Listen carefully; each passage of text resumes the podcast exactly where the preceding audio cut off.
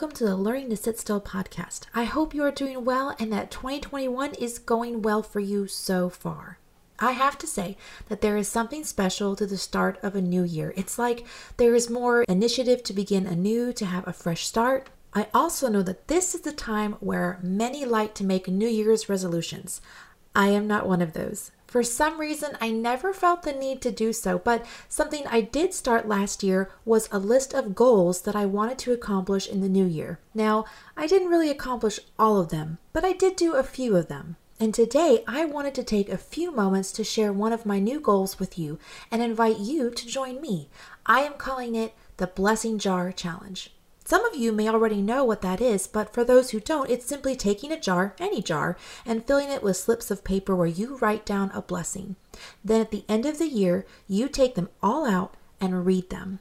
When I first heard this idea, I thought it was wonderful. But for one reason or another, I never really got around to actually doing it myself. But this year was different. Maybe it was because 2020 has been such a rough year filled with ups and downs, lots of downs a year weighted down with a lot of sadness. I know that personally I was discouraged often and my heart became anxious multiple times. That's when the idea of the blessing jar came back to me, and I decided that 2021 would be the year I implemented this idea. I thought it would be a wonderful tool to help me renew. Remember, we're talking about that's my word for the year, so renewing my mind, and it would shift my focus back onto who was really in control. My friends, God doesn't want us to live in a state of anxiety, nor does He want us to focus on the maybes, what ifs, and the ever present clouds.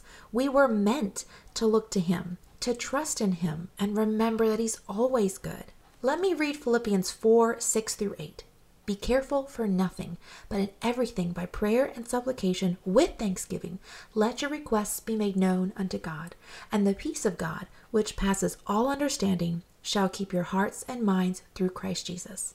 Finally, brethren, whatsoever things are true, whatsoever things are honest, whatsoever things are just, whatsoever things are pure, whatsoever things are lovely, whatsoever things are of good report, if there be any virtue, and if there be any praise, think on these things. The word careful in verse 6 means to be anxious. So, this verse is basically saying, be anxious for nothing. We are not to let the anxiety of life get a hold of us. I will be the first to admit that this is not always easy. It can truly grasp our souls so quickly, leaving us short of breath and unable to think of anything else. It can literally consume our minds in an instant. Trust me, I have been there more than once. Now, I once heard a woman make an interesting statement regarding anxiety. She said that when we are in an anxious state, we have moved into the emotional side of our brain. This means that we are not able to think reasonably but are being guided by our emotions. In order to move to the logical side of the brain, this requires us to ask questions. She gave the example of her son who struggled with anxiety. When he would suffer an attack, she would ask him simple questions such as how old was his sister? What color was the sky? How old he was? As she asked these questions, she watched his countenance change as his mind shifted to the logical side. Now, I have to admit, I found this fascinating and just very interesting. And my mind began to think of a few other things, such as, well, if I'm in a state of anxiety, I'm an emotional mess. But what would happen if I began to ask myself questions about God, like, Does my God love me? Yes, he does. Is my God good? Yes. Is he the good shepherd who gave his life for me? Absolutely. I believe that is what the second part of verse 6 in Philippians 4 implies. It's like it's going back to what this lady had to say. The verse goes, But in everything by prayer and supplication with thanksgiving, let your requests be made known unto God. How do we not become anxious or overcome anxiety? By going to God, by shifting our mind to what is true. Paul says by prayer and supplication, to pray is to come to God, to come into his very presence. To pray is to acknowledge who God is, to remember that He is in control and that He loves us. While this is a beautiful time for the believer, Paul adds a second word, supplication, which seems to narrow this idea of overcoming anxiety a little more. The word means to make known one's particular need. I would contend that anxiety produces a need, a heart that is struggling, it's weighted down with care, and the only one who can relieve it is God. When we are battling anxiety, we can make this need known to God, to the one who freely gives his peace, which passes all understanding and keeps our hearts and minds through Christ Jesus. This is a peace that the world cannot give, nor even understand, but it is available to the believer who looks to God. This brought another verse to mind found in Isaiah 26, verse 3. Thou wilt keep him in perfect peace, whose mind is stayed on thee, because he trusteth in thee. We can overcome anxiety when we shift our mind to the character of God, which is why I'm always encouraging you to spend time in the Word of God because it's the only way to know Him more. Now, real quick, I do want to say that anxiety is a real thing. It is a real struggle for many people, myself included. In fact, I read a stat that says it actually affects about 18% of Americans over 18 years old. The woman I referenced earlier with her son did make the comment that sometimes there are moments when anxiety has to run its course because it's so deep in the emotional side. Being completely transparent with you, I can remember times when my anxiety attacks would be so bad that I truly could not think clearly. Trust me, my friends, it is not a pleasant thing to go through, but I am thankful for the sweet friends God provided for me during those times. And I just want to put a little plug in here for those who are currently suffering from anxiety. Find a trusted friend that you can go to, that you can text, that you can share your struggle with, and get encouragement help. Give them a call. To those who have friends that are suffering with anxiety, please be kind and understanding with them. Don't judge them or make them feel bad for struggling because if they've come to you and are sharing their heart, you will only hurt them more if you make them feel bad. The best thing you can do is listen. Give them a little extra love. We all have areas of weakness, I promise, and we all need someone to give us encouragement. Maybe make it a point to pray with them Send them encouraging texts. Let them know that you're thinking of them and ask how they're doing. I promise this makes a world of difference. Compassion makes the difference and it opens doors that otherwise would remain closed. We are called to be difference makers. I know I say that a lot too, but we are called to be kind.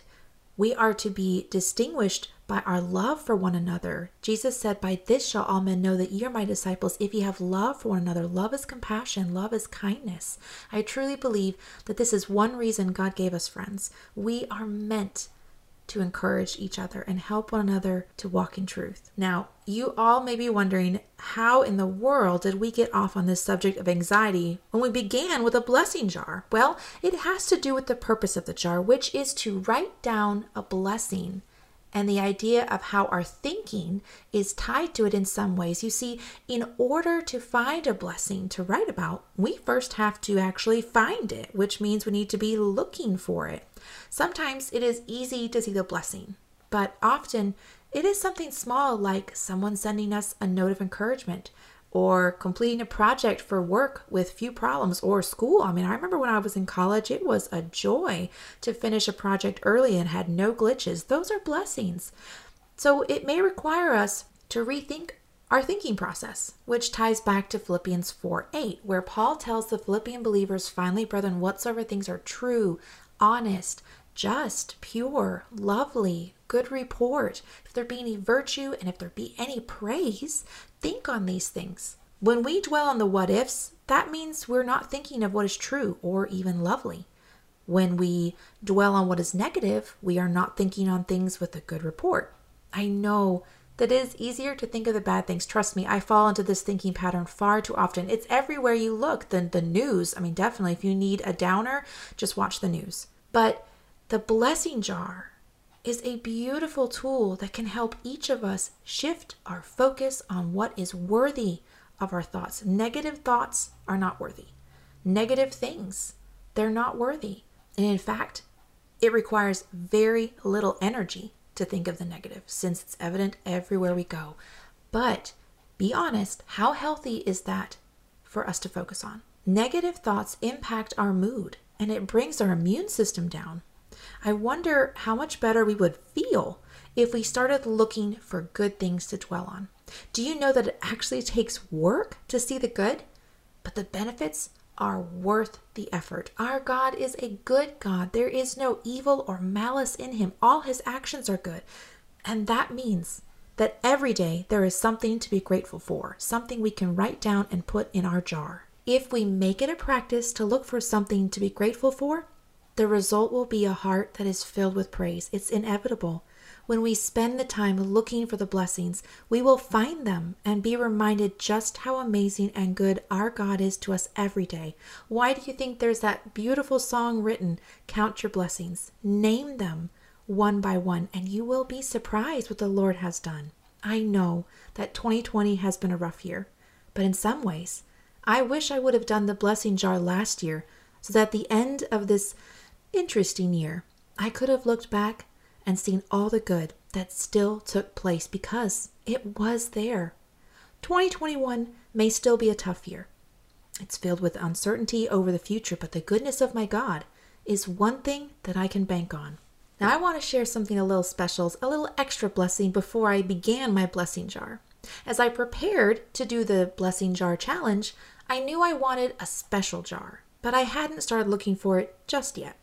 I attended a staff Christmas party where we had a gift exchange, and lo and behold, one of the gifts was a beautiful glass jar with a lid that had the word blessed carved on top. I knew that it was the jar I had been looking for, but there was one slight problem. My coworker received it instead. Of course, as many of you know, there is a little rule that says you can steal a gift. But I may have bent that rule even more slightly, seeing that it wasn't exactly my turn to steal. I mentioned to my coworker what I was planning on doing for the upcoming year, and she graciously swapped gifts for me. While it was a funny exchange, my coworker did enjoy the warm scarf she received for the jar, and it was a beautiful scarf. I couldn't help but smile at the thought of God's care about little things. He knew my desire for a special jar and had one of my coworkers purchase the perfect gift, a gift they thought was insignificant, held great meaning to me. So, what about you? Are you interested in joining me on this year of blessing? I promise that there is a blessing to be had if we just take the time to look for them. We will never go wrong when we focus on the positive and take note of just how good our God is to us every day. In a world that tends to see the worst, let's be a light that shines into the darkness and reminds people that God is good. He is loving, He is compassionate, He is amazing. And with that, we want to wrap up today's episode, the first one for 2021. If you have decided to take the Blessing Jar Challenge, I would love to hear about it. You can email me at learningtositstill at gmail.com or message me through social media. I'm on Facebook and Instagram at Sit Still My Daughter. Now, if this is your very first time listening to the podcast, can I invite you to hit that subscribe button so you won't miss an episode? My friends, let's make it a point to encourage one another this year, to stay in touch to exercise compassion with one another and make this a year of difference by taking time to listen to each other. 2021 can be a year of blessing if we take a moment to examine each day and find the good. I want to leave you with a beautiful verse found in Isaiah 41, verse 10 Fear thou not. That's a great way to start a verse and a year. Fear thou not, for I am with thee. Be not dismayed, for I am thy God. I will strengthen thee. Yea, I will help thee. Yea, I will uphold thee with the right hand of my righteousness. That's our God. He is here with us in every situation, every step of the way. We don't have to fear because He's with us. We don't have to be dismayed because He's our God. He will strengthen us, He will help us, He will uphold us with the right hand of His righteousness. He is faithful, meaning that we can sit still and know that He will take care of us because we are His beloved daughters.